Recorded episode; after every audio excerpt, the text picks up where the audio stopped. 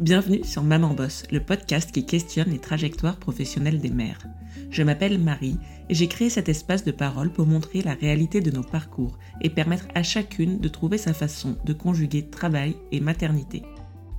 Toutes les deux semaines, je vous propose d'écouter des portraits authentiques de femmes ordinaires, peu visibles et pourtant si nombreuses. Une fresque féminine à l'image de nos vies, parfois dure, parfois tendre, souvent riche et toujours intense. C'est le parcours de Lorraine que je vous propose d'entendre dans cet épisode. Très jeune, Lorraine a connu une première expérience professionnelle d'architecte d'intérieur difficile, qui l'a écartée du salariat et qui a surtout abîmé sa confiance en elle. Alors, petit à petit, elle a essayé, testé, cherché des solutions. Elle s'est débrouillée pour avancer dans sa vie professionnelle et personnelle. Sa maternité lui a permis de renouer avec ses aspirations créatives et elle s'est lancée pas à pas pour créer sa marque de macramé, Mamacista.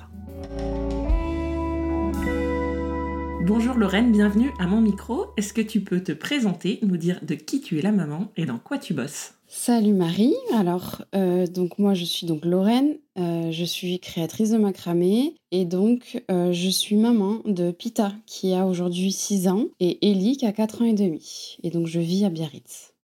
Je te propose qu'on revienne quelques années en arrière, au tout début de ta vie professionnelle. Est-ce que tu peux nous raconter quelles études tu as faites et comment s'est passée ton entrée sur le marché du travail, le premier métier que tu as exercé par exemple? Moi j'ai suivi le cursus collège, lycée euh, un peu classique. Et ensuite, euh, j'ai fait des études dans l'architecture d'intérieur. Donc j'ai fait comme un BTS en fait euh, en deux ans. Donc là, ça se faisait en trois ans parce qu'il y a quand même une mise à niveau en art appliqué que tu dois faire avant. donc j'ai fait trois ans d'études après, je suis sortie de là et j'ai essayé de travailler dans un cabinet d'architecte qui s'est plutôt mal passé, qui m'a un peu écarté du coup du chemin que j'avais pris avec cette voie-là en fait, en architecture d'intérieur. Du coup, suite à cette expérience euh, un peu compliquée, sur quoi tu as enchaîné professionnellement? Bah, du coup, euh, j'étais vraiment jeune, hein, en plus je sortais de l'école.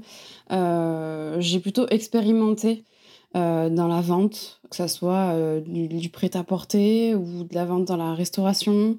Voilà, tu vois, j'ai un peu tout tâtonné, on va dire, complètement à l'inverse de ce que j'avais fait parce que j'ai eu vraiment pas du dégoût de ce que j'ai vécu, mais presque en fait. Ça m'a vraiment, vraiment écarté en me disant, mais moi, c'est pas ça que je veux faire et c'est pas l'esprit dans lequel je veux travailler. Et puis, il m'avait rendu aussi euh, un peu euh, l'idée que j'étais incompétente là-dedans.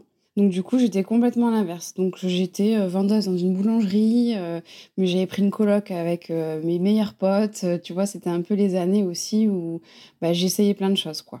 Et cette phase-là, elle a duré combien de temps de, de boulot divers et variés? Je dirais qu'elle a duré à peu près deux ans. Et au bout de deux ans, je me suis dit, bon, tu as quand même un diplôme, j'aime beaucoup la créa. Qu'est-ce que tu peux faire? Qu'est-ce qui s'offre à toi? Donc, il y avait l'opportunité d'aller à Paris. Le, le, copain que j'avais, qui est le père de mes enfants aujourd'hui, était déjà parti à Paris pour faire des études dans le cinéma. Donc, je m'étais un peu mis ça dans la tête. donc, j'avais repris mes études à 24 ans, avec des gens qui sortaient du lycée. Euh, dans la communication visuelle. Donc j'étais partie à Paris avec ma sœur en coloc. Euh, j'avais des copains aussi qui étaient là-bas. Euh, voilà, mais dans l'histoire, je suis arrivée à Paris et lui, il repartait à Bordeaux en fait. Donc mon idée de rejoindre mon bien-aimé du coup à, Paris était un peu tombée à l'eau. Mais je voulais quand même faire quelque chose de nouveau, on va dire, pour moi et d'avoir plusieurs cordes à mon arc en fait pour continuer dans cette, quand même dans ce chemin de créa, tu vois, que j'avais commencé à avoir avec l'architecture d'intérieur que j'aimais beaucoup en fait. En vrai, je l'aimais beaucoup, ça me passionnait ce côté en fait de, de construire des choses en fait par mon, mon imagination, tu vois, de dessiner, de toucher avec mes mains, etc. C'est des choses que j'aimais faire. Donc du coup, je, je, voulais quand même continuer là-dedans et me donner l'opportunité euh, d'avoir un, un, travail en fait là-dedans, quoi. Ça s'est passé comment cette reprise d'études? Ça a débouché sur quoi? Mal, parce que moi je vivais à Montpellier, j'ai grandi à Montpellier, donc je suis vraiment une fille du Sud. Paris, ça a été très compliqué pour moi. Euh, je suis pas arrivée à me faire à cette ville en fait, déjà. Ensuite, j'étais en décalage énorme avec les gens de, de, l'école où j'étais.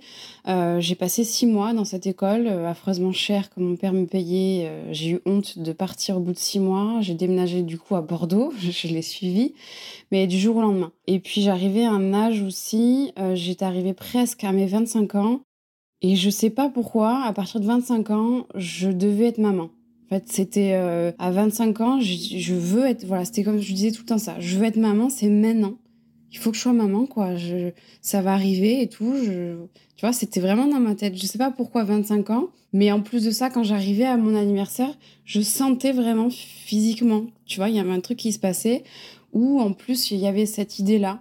Alors euh, d'être avec des très jeunes dans mon cursus euh, au niveau de l'école, de ce que j'avais repris, enfin j'étais un peu perdue aussi, tu vois, là-dedans. Euh, repartir dans une nouvelle ville du coup, enfin voilà, je me suis beaucoup cherchée, mais ça n'avait pas débouché à quelque chose, tu vois, de, de positif pour moi en tout cas. Tu as quitté Paris pour rejoindre ton conjoint à Bordeaux avec donc un désir d'enfant très important, c'est ça? Ouais, voilà. Je suis revenue, euh, ouais, c'est au bout de allez, 7-8 mois, je crois. J'ai déménagé, voilà, du jour au lendemain, je suis partie là-bas. Euh, je pense que c'est le moment où j'ai coupé le cordon avec mes parents aussi. J'ai tenu tête et puis euh, bah, j'ai pris une décision dont ils n'étaient pas du tout d'accord. Donc euh, il y a eu plein de choses qui se sont passées à ce moment-là. Je pense qu'il y a une espèce de transfert, tu vois, où je quitte vraiment tout, je décide et je me prends en charge. Euh, en plus, il y avait ce désir d'être maman. Donc, tu vois, c'était un peu, euh, voilà, je deviens un peu cette femme, tu vois, j'essaye en tout cas. Donc, j'ai déménagé euh, à Bordeaux. Et là, du coup, j'ai pris la décision de reprendre en main ce diplôme quand même que j'avais eu en architecture d'intérieur. Et je me suis dit, bah, démarre à ton compte. Et il y a des choses à faire, quoi. Voilà, tu vas y aller et tu vas démarrer une nouvelle aventure de ce côté-là. Donc je voulais quand même m'assurer euh, un salaire et trouver un appartement et tout ça. Donc je cherchais quand même un boulot alimentaire à côté. Mais je suis arrivée à Bordeaux. La première chose que j'ai fait, c'est que je me suis déclarée en auto-entrepreneur. C'est là qu'a démarré ma vie en fait de d'indépendante. Tu t'es lancée euh, en auto-entrepreneur en tant qu'archi d'intérieur. Tu as commencé à décrocher euh, des premiers contrats, des premiers clients. Bah, j'avais un peu peur, quoi. Tu vois, je démarrais euh, indépendante. Euh, j'avais pas non plus beaucoup, beaucoup d'expérience euh, dans l'architecture d'intérieur. Voilà, je me suis dit, bon, allez, t'y vas. Quand même, j'avais peur. donc, j'avais trouvé des contrats plutôt dans le boulot alimentaire au début. J'avais fait une saison dans un hôtel avec des gens dans, le dans la restauration. Puis petit à petit, j'ai quand même réussi à avoir mon appartement. Et puis de là aussi, il y a eu plein de débouchés en fait petit à petit. Euh, j'ai pris mon indépendance complète avec cet appartement. J'ai trouvé un contrat, travaillé avec un autre archi d'intérieur qui m'a pris un peu sous, son aile, qui m'a appris beaucoup de choses et qui dépendait aussi d'un syndicat professionnel. Et euh, donc je faisais partie d'un groupe. Donc là, j'avais vraiment intégré euh, un groupe d'archi, d'architectes d'intérieur, des jeunes comme moi, des plus âgés. Et on partageait beaucoup de choses tous ensemble, et notamment nos compétences aussi. Et euh, là, j'ai démarré euh, mon activité pleinement en archi d'intérieur. Ouais. Ça me prenait tout mon temps. j'ai laissé tomber les boulots du coup alimentaires à côté et j'ai commencé vraiment comme ça. Ouais. Et alors, par rapport à ton désir d'enfant et ton, ton, envie de maternité, à quel moment ta première fille est arrivée? Ben, déjà, quand je suis arrivée à Bordeaux, on en avait beaucoup parlé ensemble. C'était un désir que lui, il avait aussi. Et on a pris la décision ensemble que j'arrête la pilule. Déjà au moment où je suis arrivée à Bordeaux. Il s'est passé un an avant que ça arrive. Donc je suis tombée enceinte euh, du coup en avril 2014. Euh, Et donc Pita est arrivé euh, juste en suivant, en décembre, voilà, à Bordeaux. Et alors l'arrivée de ta fille, ça a eu produit quel effet sur ta vie professionnelle? Ça m'a un peu écartée. J'ai été beaucoup prise par la maternité euh, bousculée aussi parce que j'étais très décidée. J'avais envie depuis longtemps, c'était, j'étais sûre de moi et tout ça, mais c'était très très très loin de ce que j'avais imaginé, de ce que j'avais entendu. Et mine de rien, c'était assez compliqué, mais je voulais rien abandonner non plus et je me sentais très forte pour affronter euh, le euh, c'est difficile, mais j'ai aussi ma carrière professionnelle qui avait commencé, dans lequel je me sentais bien en plus. Donc du coup, euh, elle a eu une espèce de force aussi. Voilà, une force pour euh, m'assumer en tant que femme, en fait, qui devient mère aussi, euh, mais qui a cette carrière qui a démarré. Donc ça a un peu appuyé, tu vois, sur cette confiance en moi que, que j'avais et de, et de continuer, quoi. C'était un, un, accomplissement de plus, en fait, dans, dans le chemin, tu vois, que j'avais pris. Et donc, tu as pu continuer à développer ton activité d'indépendante, d'archi d'intérieur, de façon croissante, euh, y compris avec euh, l'arrivée de ta fille, à, équilibrer les deux. Ouais, bah, ce qui était avantageux, donc c'était que j'étais indépendante depuis un petit moment. Euh, j'avais du coup l'architecte d'intérieur avec qui je travaillais qui était très compréhensif euh, on était, euh, j'avais deux copines aussi qui travaillaient avec moi chez lui, euh, donc on était un petit groupe, tu vois, on s'entendait très bien. je suis tombée enceinte pas longtemps après être arrivée dans ce dans ce cabinet, et quand vraiment je pouvais plus travailler, j'ai arrêté d'être sur les chantiers, etc. Parce que j'avais mon gros ventre à huit mois, j'étais encore sur les chantiers et tout, je me sentais hyper bien. j'ai continué à la maison après. Et petit à petit, en fait, on, on s'est séparés tout doucement parce que mon conjoint avait monté une société de constructeurs de maisons. Donc en fait, j'avais tout doucement pris euh, mon activité avec lui. Et donc moi, je m'occupais de toute la partie euh, plan, euh, dépôt de permis avec ses clients. donc je continue de travailler, mais du coup que à la maison. Donc je pouvais complètement m'occuper de Pita, qui est allé à la crèche très tôt, de toute façon. moi, j'ai continué du coup ce que je faisais, voilà, à la maison avec mon conjoint du coup en partenaire quoi. Et alors, à quel moment tu as eu envie d'un deuxième enfant. Comment elle est arrivée, ta deuxième petite fille? Eh ben, ma deuxième, euh, en fait, vu que ça s'est très très bien passé avec la première, euh, nous, on voulait qu'elle soit rapprochée, parce qu'on en voulait d'autres. À la base, on en voulait quatre. on était hyper ambitieux. Euh, mais on s'est dit déjà deux, assez rapprochées, parce qu'on voulait quitte à être dans le mode bébé, tu vois, on voulait rester dans le mode bébé, c'est ce qu'on se disait à l'époque en tout cas. Euh, donc euh, très vite, on s'était dit, écoute, reprends pas de contraception. Alors au début, j'étais un peu obligée. J'ai m'a mis un stérilet que j'avais pas du tout supporté. Donc du coup, je l'ai très vite enlevé, pareil. Et puis, je, je j'avais plus envie d'avoir d'hormones, j'avais plus envie d'avoir de choses, tu vois, dans mon corps. Je me sentais hyper bien euh, d'avoir pu tester naturellement, tu vois, d'être en accord, d'être à l'écoute et tout ça. Donc je voulais rester comme ça et on s'était dit bah, tant mieux parce qu'on a envie que l'autre soit rapproché. Donc finalement c'était euh, tu vois dans la continuité, naturellement, on laissait les choses venir. Et je suis tombée enceinte euh, un tout petit peu avant que Pita ait un an. Donc euh, Pita et Ellie, elles ont 20 mois d'écart. Alors, tu nous as dit qu'aujourd'hui, tu étais créatrice de macramé. Alors, à quel moment s'est opéré ce changement de l'architecture d'intérieur et de ton statut d'indépendante à cette nouvelle activité? Qu'est-ce qui s'est passé dans ta vie? Je pense que c'est mes filles, en fait. Bizarrement, à chaque fois que j'ai été enceinte, surtout à la fin de mes grossesses où je ne pouvais plus trop travailler physiquement, eh ben, je faisais beaucoup d'ateliers manuels. J'adorais, euh, comme je te disais, ben, toucher des choses, essayer de créer, etc., des choses que je connaissais pas. Euh, donc, euh, tu vois, j'achetais des, mm, des petits kits à faire, euh, de n'importe quoi, tu vois. J'avais essayé le béton, j'avais essayé des attrape-rêves, j'avais essayé toutes sortes de choses, vraiment. Je passais plein de temps sur Pinterest, tu vois, regarder un peu ce qui se faisait. Et c'est au moment de la naissance d'Ellie, du coup, de la deuxième, où donc j'avais testé plein de choses avec ma sœur, avec qui je partageais beaucoup cette passion. On avait aussi fait des choses en macramé. Et c'est là où il y a eu le déclic vraiment, où il y a un truc qui s'est passé, parce que dans la salle d'accouchement en fait de Ellie, j'avais décoré la chambre avec ce qu'on avait fait en fait juste avant, tu vois, avec ma sœur pendant un mois. Toutes les femmes qui arrivaient dans ma chambre, euh, oh, c'est super beau, mais vous, c'est vous qui l'avez fait, vous l'avez acheté où et tout ça? Donc je dis bah non, on l'a fait sans prétention, tu sais, nous on était là, on se regardait. Euh, tu vois, c'était pas médiocre, mais bon, on avait fait que des tests, quoi, tu vois, c'était un peu pour embellir. Et du coup, là, on s'est regardé, on a dit, attends, il y a peut-être un truc à faire, hein, en vrai. Donc, euh, je suis sortie de la maternité, je suis rentrée chez moi à Bordeaux. Et puis de là a commencé, en fait, euh, à naître l'idée. Et c'est avec le macramé, en fait, que je me sentais vachement à l'aise. Et c'est sur lequel j'ai démarré, en fait, des créations euh, pour chez moi au début où j'ai commencé à apprendre toute seule. Euh, voilà, après la maternité, de toute façon, voilà, j'étais à la maison. J'ai eu deux césariennes, donc j'étais un peu clouée, tu vois, à pas trop bouger, j'avais pas le droit de trop marcher, etc. Donc du coup, j'ai pu me mettre euh, voilà, à fond dans cette activité, en tout cas dans l'exploration, tu vois, au début. Mais j'avais quand même mon activité d'archi qui continue à côté. Donc le moment où j'ai pu reprendre, je continuais de travailler euh, à la maison, donc du coup avec Ellie, Pita qui était à la crèche. J'ai quand même eu un temps alors, c'était juste euh, avant Ellie qu'elle arrive. On avait eu un projet de construction de maison. Donc, euh, être indépendante et avoir un crédit pour une construction, bah, c'était très, très compliqué. Donc, je m'étais dit, OK, je vais prendre un, un, CDI. Je vais tout faire pour trouver un CDI, y rester le temps qu'il faudra pour avoir ce crédit. Tu vois, c'était vraiment dans un but précis.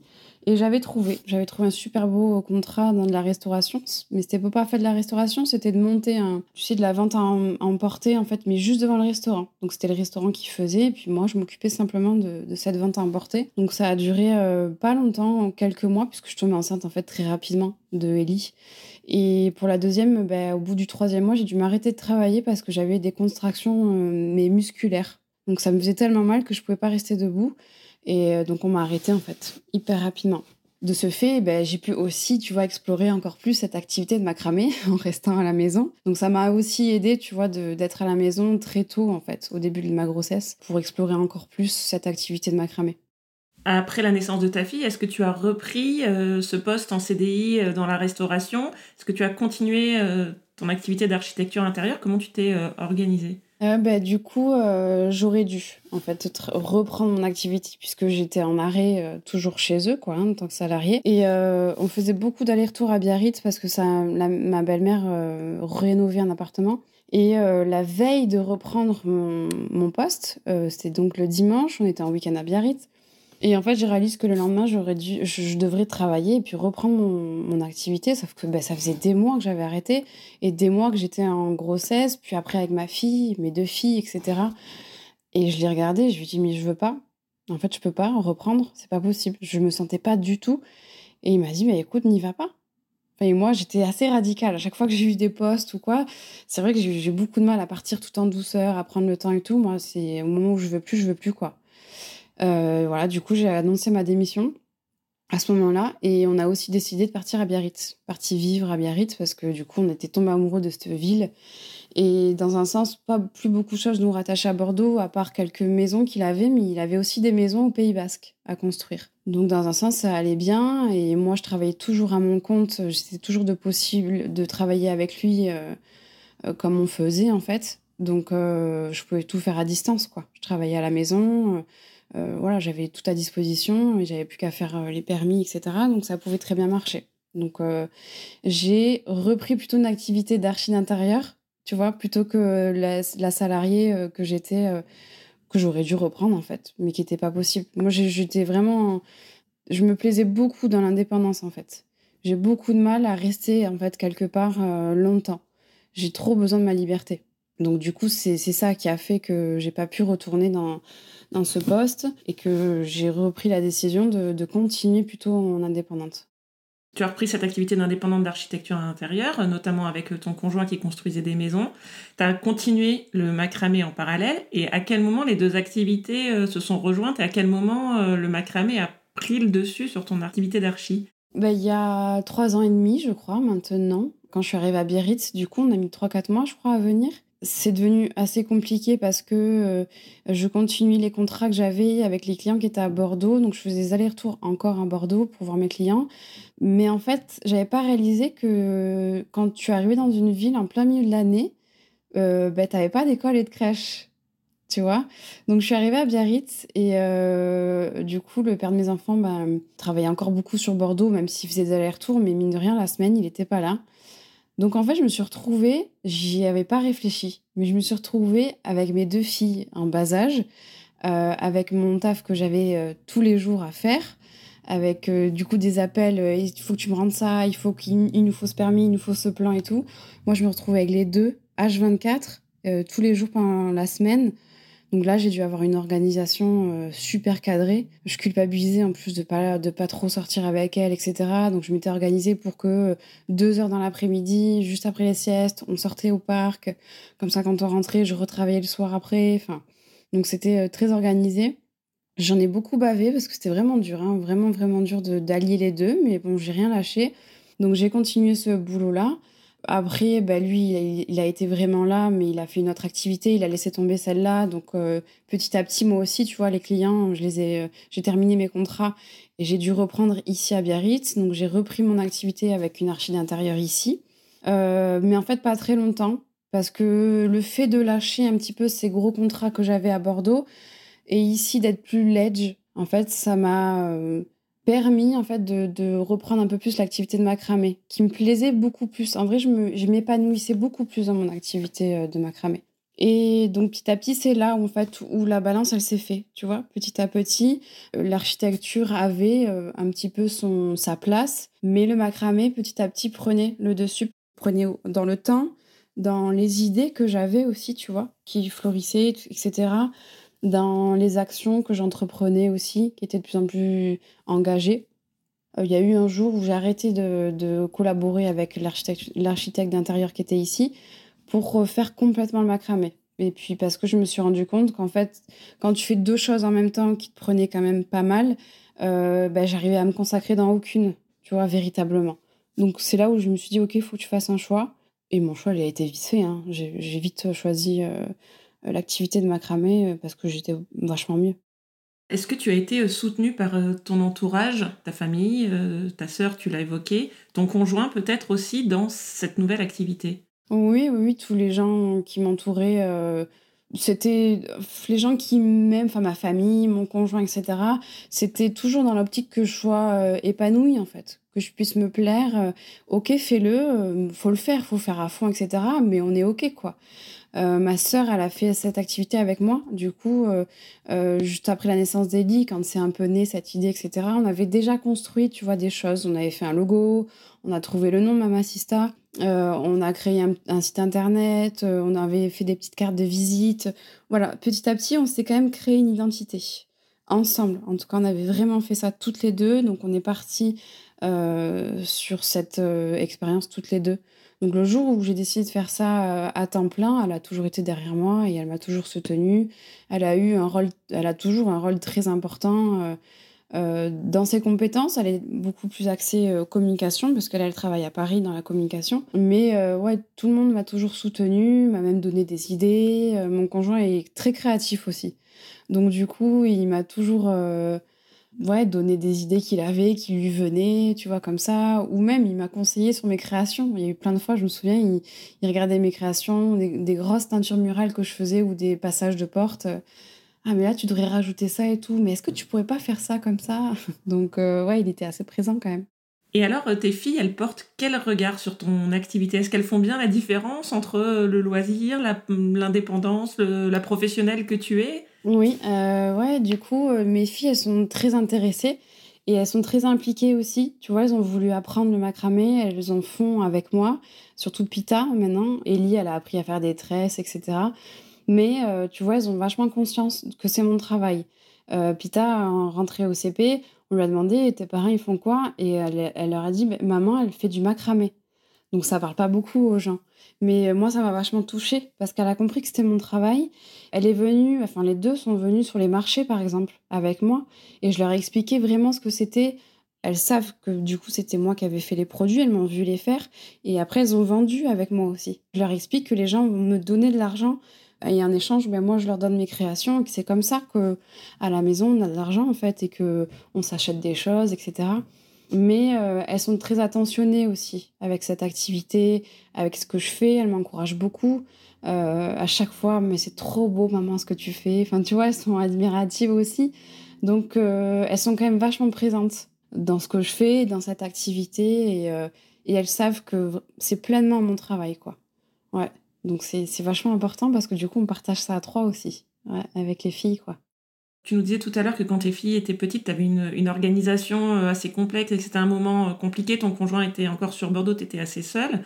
Euh, avec cette activité de, macramé, tu t'es organisée comment avec tes filles au quotidien? Bah, je continue une organisation assez cadrée. Bon, pas tout le temps, j'arrive pas tout le temps à tenir, mais j'ai pas trop le choix parce que du coup, le père de mes enfants, du coup, quand il a décidé d'arrêter cette activité, c'est pas vraiment euh, dit officiel, mais je pense qu'il y a eu un vrai burn-out. Donc il est vraiment parti, il a vraiment tout laissé de côté.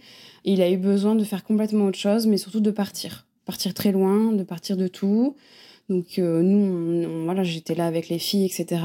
Et c'est devenu quelqu'un qui a eu besoin d'explorer le monde et de, s'explorer lui-même et d'être face à lui-même. Donc c'est quelqu'un aujourd'hui qui part très souvent dans l'année, pendant un mois, deux mois, des fois quatre mois. Donc il est plus euh, souvent parti que là. Je dois euh, m'organiser pour que le temps soit bien, comment dire, réparti, mais moi je trouve important, tu vois, le temps que je passe avec elle aussi. J'ai bien scindé euh, les choses. Donc moi j'ai mon activité bah, à la maison, toujours, tu vois, je crée, j'ai mon atelier juste là. Euh, mais j'ai un temps où je travaille, où je fais mon activité, et après le temps s'arrête quand je suis avec elle. Et là, pareil, il y a un temps qui est bien cadré aussi euh, pour que ça soit bien géré avec elle, parce que être euh, toute seule avec deux enfants, avec une activité à la maison et tout, voilà, c'est pas toujours simple aussi. Et souvent, j'ai eu tendance à mélanger les deux, à faire de la création ou, travailler à des moments où elles étaient là. Et, et ça, j'ai arrêté. Et il y a un moment où je rentre dans mon espace de création ou mon bureau et c'est le moment où elles sont pas là et je sais que c'est le moment où je travaille. Et quand elles sont là, ben on fait des choses ensemble ou je m'occupe d'elles ou ouais, voilà, le temps il est quand même bien bien cadré quoi. Et alors euh, financièrement, comment tu comment tu t'en sors? T'en es où de, ta marque aujourd'hui? Parce que donc, tu l'as dit, tu es, assez seul au quotidien avec euh, tes enfants, ton conjoint n'est pas, est pas présent à 100%. Est-ce que cette question financière de ta marque et de sa rentabilité, c'est quelque chose euh, qui qui compte au quotidien pour l'instant, c'est on a pris un, parti pris avec Mama Sista où je travaille beaucoup, beaucoup euh, pour euh, créer cette trésor qu'on n'a pas forcément au début, tu vois, d'avoir de la trésorerie pour, euh, pour investir ensuite, pour avoir un vrai, une vraie démarche en fait au niveau de la marque. mais aujourd'hui, je suis plutôt dans l'optique de développer un produit qui est le surf bag et de le développer euh, comme un business où euh, je vais aller chercher des financements, où je vais avoir une production qui sera peut-être pas en France.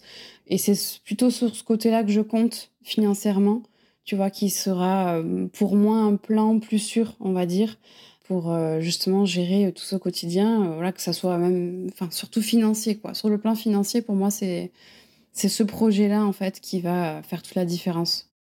Et est-ce que cette question de la sécurité euh, professionnelle ou financière C'est une question que tu te poses parce que c'est vrai que quand tu racontes ton parcours, on voit que tu as très tôt eu envie d'être indépendante. Est-ce que voilà cette question de la sécurité, de l'emploi, financière, etc., euh, c'est quelque chose... Euh, c'est une question que tu te poses? Oui, beaucoup parce que on n'est on est jamais sûr en fait de savoir ce qui va se passer en fait demain. Donc j'ai appris à relativiser en fait par rapport à ça parce que au début j'étais très stressée. Je suis nature euh, angoissée de base. Mais euh, c'est vrai que là, j'étais assez stressée de savoir euh, bah, comment j'allais me débrouiller, si ça marche pas, si l'argent ne rentre pas, si j'arrive pas à faire le nécessaire, etc. Mais je me suis quand même débrouillée. Voilà, il y a toujours des solutions en fait. Et je me suis montrée à moi-même que même si je n'arrive plus à un moment donné à me débrouiller comme je le fais aujourd'hui ou quoi que ce soit, parce que j'ai actionné plein d'aides, tu vois, je, voilà, je, j'ai fait mes petits plans à droite, à gauche, etc. Mais même ça, en fait, je me suis prouvé toute seule que je pouvais tout à fait rebondir, en fait, à n'importe quel moment, que je suis capable, en fait, euh, euh, ben, s'il faut, je retrouve un travail en tant que salarié, même si ça me plaît pas, mais je sais que c'est possible. Je sais qu'à tout moment, euh, il y a beaucoup de solutions qui, qui, à moi, que j'aurais peut-être pas choisi euh, du premier abord, mais euh, si je l'ai besoin. Et je me suis quand même détachée, tu vois, de, de, cette idée de sécurité, etc. Parce que j'ai compris qu'en fait, ma liberté était beaucoup plus importante que la sécurité que je pouvais avoir en tant que salarié ou autre, de savoir que l'argent, il y avait tant qui tombait tous les mois. Ok, ça m'apportait une sécurité, ça m'angoissait pas, mais j'étais pas bien tous les jours, quoi, en fait j'étais pas bien, ça me correspondait pas. Et donc, euh, c'est un choix. Je te propose de passer à la question de conclusion du podcast. Pour toi, c'est quoi, c'est qui une maman boss Si tu devais la décrire en trois mots, ce serait quoi? Ce serait une maman euh, forte déjà. Je pense qu'on est forte, que ça soit dans la tête ou physiquement. On est courageuse aussi, parce que dans un sens, je pense qu'une maman boss, elle n'abandonne pas en fait. On se rend pas compte qu'on est une maman boss quand on l'est, je crois. Parce que du coup, euh, euh, même moi, hein, je, pense que j'en suis une parce qu'on me le dit, tu vois. C'est pas moi qui vais venir te dire, euh, ouais, ben, je suis une maman boss. c'est parce que mes copines me disent, mais est-ce que tu te rends compte de ce que tu fais, quoi? Est-ce que tu te rends compte de, tout ce que tu arrives à accomplir, de comment tu avances, de comment tu affrontes les choses? Et de, voilà, et de tout ce qui se passe dans ta vie. Donc moi, je suis là, ben non, pour moi, c'est normal, tu vois, parce que bon, bah, je continue, en fait, j'avance, j'avance, j'avance. Et je pense que c'est ce courage-là, en fait, euh, pour moi, une maman boss, tu vois, qui, qui, qui continue, en fait, qui a pas forcément peur euh, et qui a trouvé des solutions euh, à chaque fois, quoi. Eh ben, merci beaucoup. Merci, Lorraine.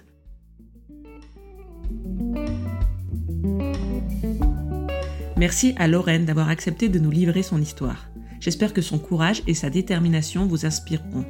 J'ai personnellement été touchée par son cheminement pour comprendre, malgré ses peurs, que la liberté était plus importante pour elle que la sécurité.